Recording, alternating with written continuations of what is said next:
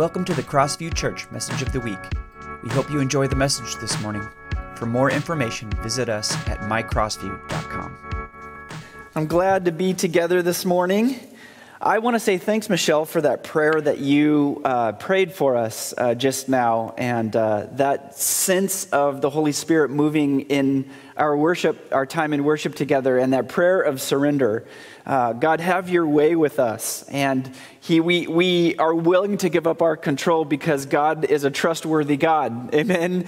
And He is the one who provides so much hope for us. So, can I just invite you again to a, another moment or two of prayer before we uh, jump into our, our, uh, our message today? Heavenly Father, I just pray that I have just felt moved in my spirit this morning that you are here ministering and speaking, whether you're uh, that's to someone here in the room or maybe someone joining us online at their home or wherever they may be watching. God, would you just move powerfully in our heart and our mind this morning? We trust you. We honor you and we glorify you. We surrender our lives, our will, our way to follow you. You love us deeply. You know us. You know what we need, and you are trustworthy. And so, God, we just thank you that you are our living hope. We give you praise and glory this morning. In your name we pray. Amen. Well, thanks. Uh, it's good to see you all this morning. We're in the fourth week of our look at the book of Colossians. And uh, I have loved this little letter, especially the way that it calls us uh, into a deeper life with Jesus and the way that it calls us to live out that faith. That's been a, uh, a wonderful thing as we've been looking week to week. Before I jump into the passage for today, uh, I just want to remind us that next week we're going to take a pause for one week in Colossians. We have a special guest, Seth, Seth Van Tiffelen, who's part of our larger Asia area missions team.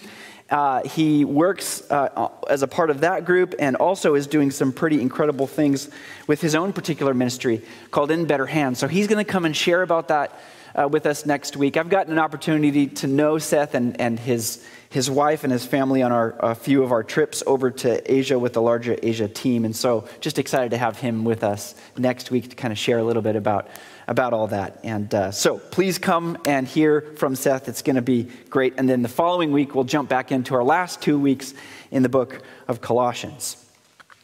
So, in Colossians, uh, so far, we have looked at a, a, number of things. First, we've been reminded that Jesus is the central image that we should build our lives around, the central picture uh, in the frame of our life that he is the visible image of the invisible God. That's where we started this whole journey in Colossians.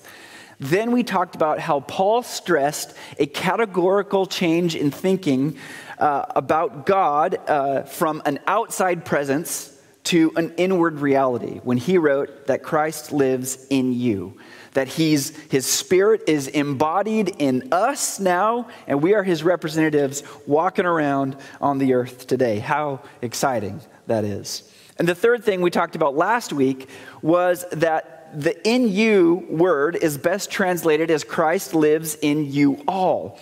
And that we need to do our best to set aside our extreme individualism uh, in how we think and to operate as part of one another. To think about that, to have that as an aspect of our identity that we are the family of faith, the spiritual temple, the, the, the, in which God dwells, and the body of believers. And we kind of walked through all of those metaphors that Scripture talks about. I love how Colossians kind of, it seems to take us step by step further into some really important thinking shifts. One of the cool things about this letter is that it was a letter written to a beginning Christian community in this city.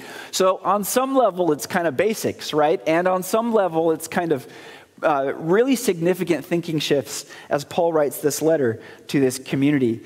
And so it's a really cool opportunity for us to kind of uh, have those same kind of thinking shifts, uh, hoping that we will then embody a real and authentic faith. And I think that this morning is, is no different. Uh, another really important thinking shift for us as we look at the passage. But as a way into the passage today, what I'd like to do is I'd like to share a little bit about what our life has been full of lately. In a word, baseball. I'm a, I'll just say I'm a huge baseball fan. I love everything about it. I love the sounds, the sights, I love the smells, I love the particulars of the game. I've been a Mariner fan all my life, and that has certainly increased my level of patience and suffering. Can I just say one run games? Oh my goodness. But this year, uh, Michael has, we, Michael uh, joined a, a, Little League team here in Snohomish. This was his first year doing it. And uh, we were all excited, but we didn't know how much of, our, of time that, that would take from our schedule. but it's, it's so, so fun.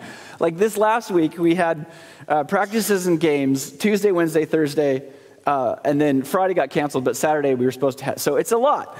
Uh, but Michael's doing an incredible job. He's got some, some natural talent uh, that he has, but he's also learning quickly, and it's really fun. I'm so proud of him. But as you know, no matter how much natural talent any of the players have, it's simply fun and I'll say entertaining to watch 9 to 11 year old boys try to play baseball. One of my favorite things to watch is how they act when they're learning how to play the game.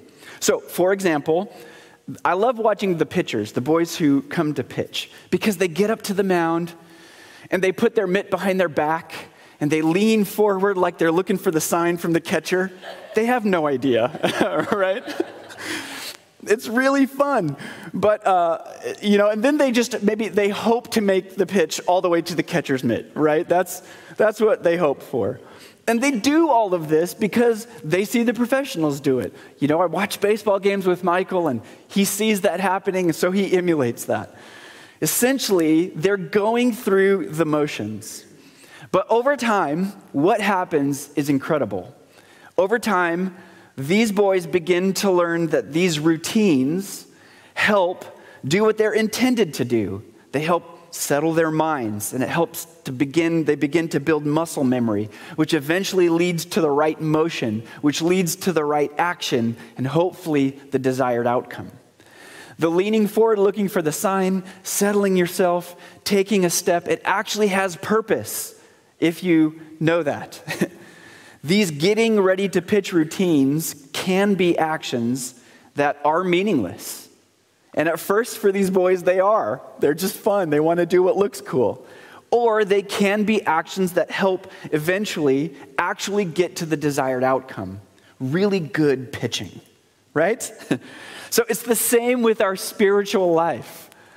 What might seem like small, basic routines or rhythms can actually lead to our desired outcome of deeply meaningful relationship with God or not. and I want to encourage us today because I think Colossians gives the Christian community and you and I a powerful encouragement here, and it's essentially this don't just go through the motions.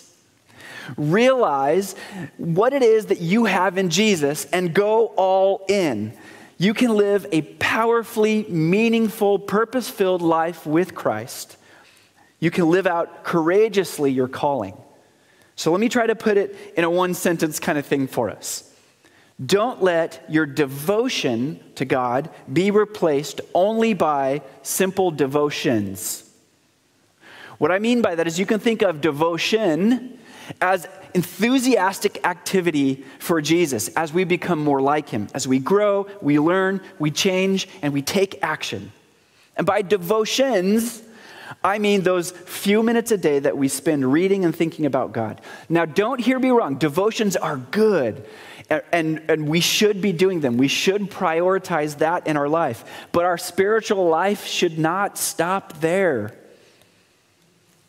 They should not stop at devotions. Don't be content with thinking about God for a few minutes a day only. Our devotions should lead to greater devotion or enthusiastic activity for Jesus, which is the proper outcome of spiritual practices.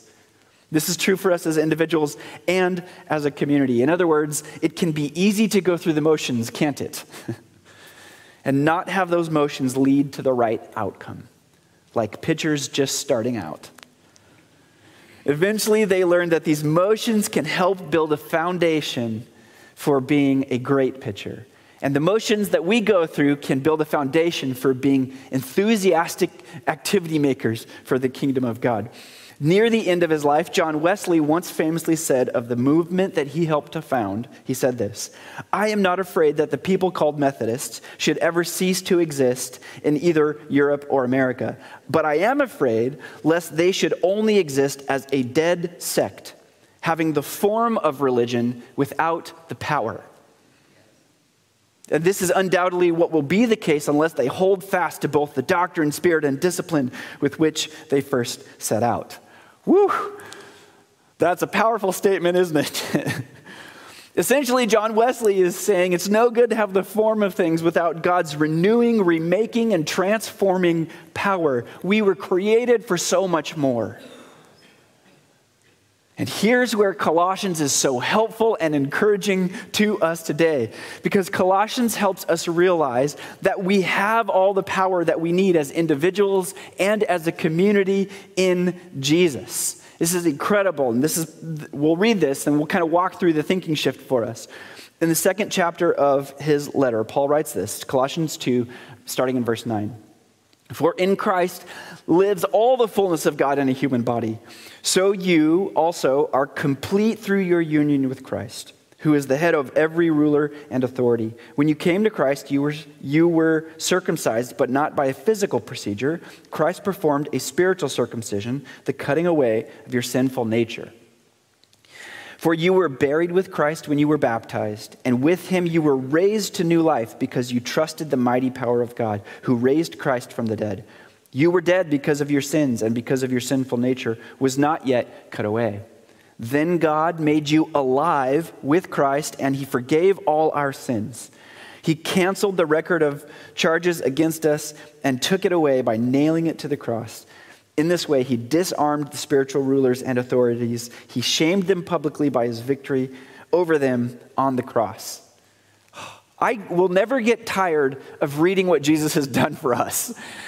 Amen. And I think we should never get tired of learning about, exploring the implications that that has for our life, our thinking, and how we interact in this world.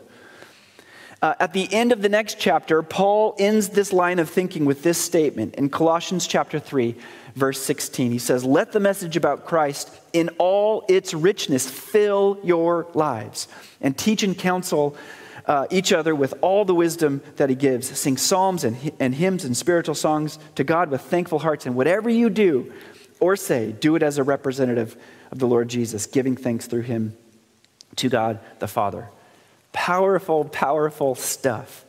That I can live a life of Christ empowered devotion, authentic, uh, enthusiastic action because of the truth about what Jesus has done for you and me, for everyone.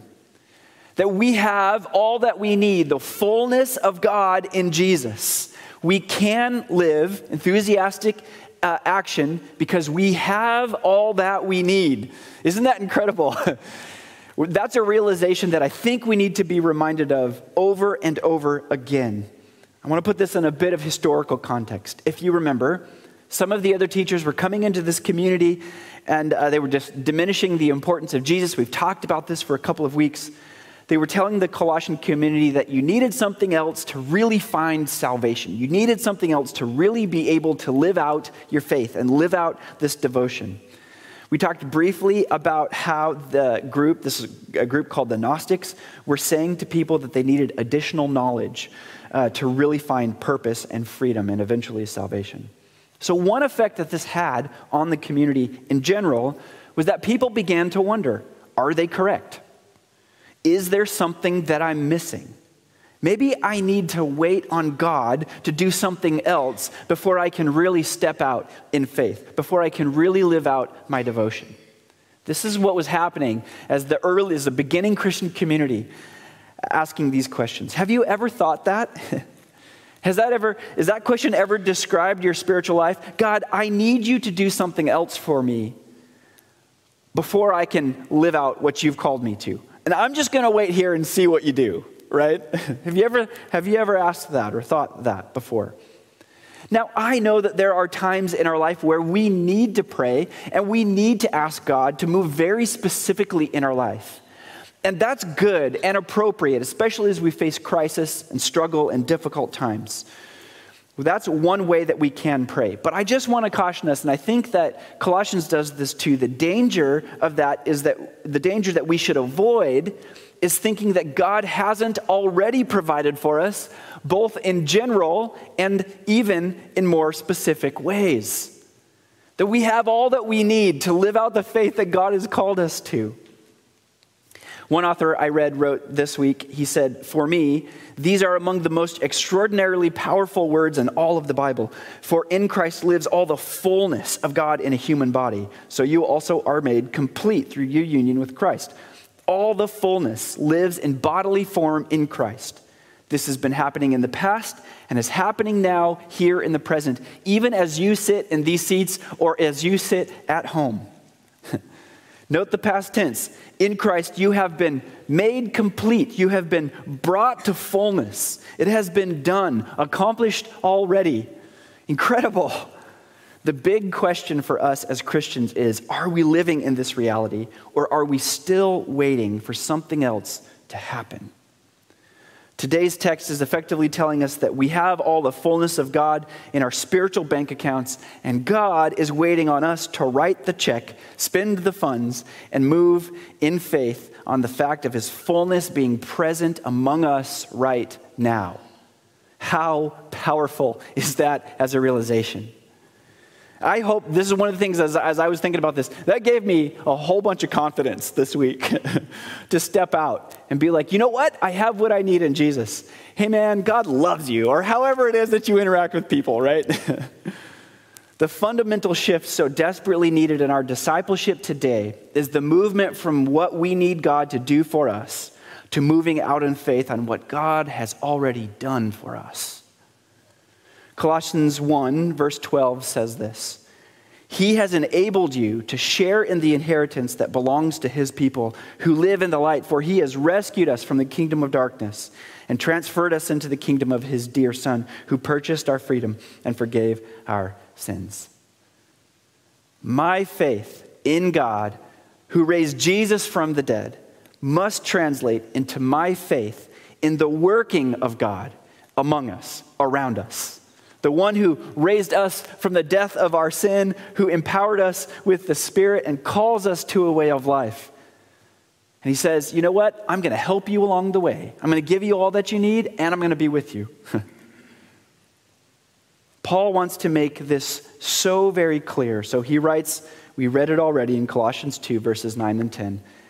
For in Christ lives all the fullness of God in a human body. So you are so you also are complete through your union with Christ, who is the head over every ruler and authority. This is incredible stuff.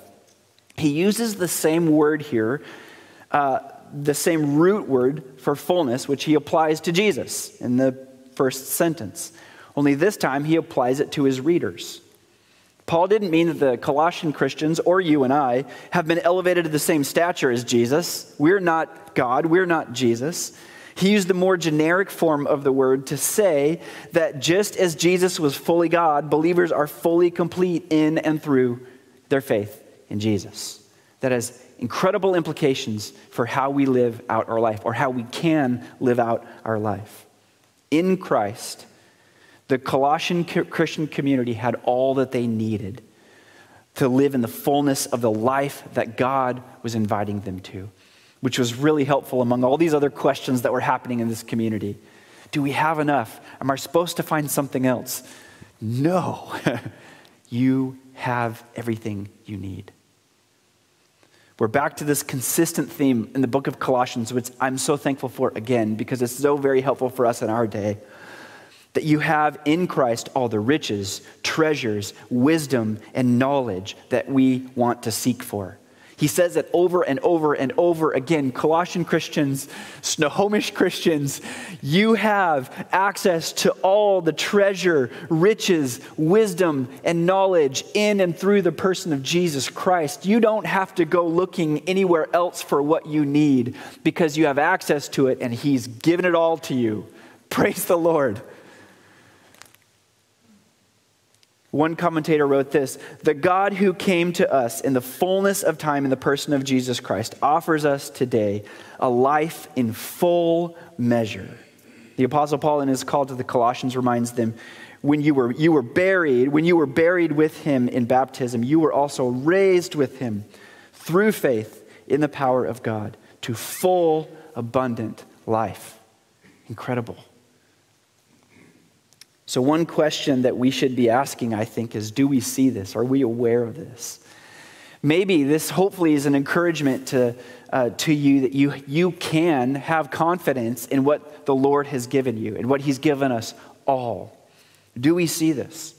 Do we see God's uh, work in our lives and His working around the world in all His fullness, even in the midst of our community, in the midst of our church family, like we talked about last week? There are a few words that always come to my mind when I think about trying to be aware of God. Uh, three words that I often think about are awareness, attention, and attunement. Are you aware of what God's doing? Are you attentive to it? And are you tuning in like a musician who listens for a particular instrument? or maybe when you listen to music, are you tuning in uh, to what the Spirit is doing in you, in our church, and around us? Developing in these areas is so important. In fact, I think it's so important that each week at our staff meetings, we start with a question that, that gets at our awareness, attention, and attunement to God. Every week, we ask this question to start our meeting Where have you seen God at work this week? And how has the Lord been speaking to your heart? The whole idea is that we are paying attention. We know we're going to come to this question each week. And so we're asking, are we paying attention to what God is doing in our own lives, in the ministry of this church? What is God speaking to us? And let's share that together. Where are we participating in God's action in the world around us? Where, are we living in the fullness of God's life here and now? Because we can, we can courageously uh, live uh, enthusiastic action because we have everything in Jesus. We don't have to wait for anything else to happen pretty exciting, isn't it? so, as we end our time together, how might your enthusiastic action, your devotion for God be different this coming week or in the weeks to come? Being reminded this morning that you have been given life in full measure, all that you need, the fullness of God through Jesus. I think we should end with Paul's prayer for the Ephesian Christian community uh, in Ephesians 3. And if you will remember, uh, Ephesian, the Ephesus, the town, is not very far away from, from Colossae, where we're talking. This is all kind of one general area. So when you, you see this scripture, it's going to be very similar to what we see in Colossians. It's because Paul was addressing some of the very same kinds of things in this whole area of the world at this time. I love it. Then Christ will make his home in your heart as you trust him. Your roots will grow down into God's love and keep you strong. And may you have the power to understand, as all God's people should, how wide, how high, or how long, how high, how deep His love is. May you experience the love of Christ, though it is too great to understand fully. Then you will be made complete. There's that same word in all the fullness, that same word of life and power that comes from God. Amen. How might your confidence grow as you talk to people or go about your daily activity this week, being reminded of this truth? Hi, friend. I've got all that I need. I'm not looking for treasure anywhere else. I have all the riches, treasure, wisdom, knowledge, the fullness of life in Jesus, and you can too. However, it is that you interact with people, that makes an effect.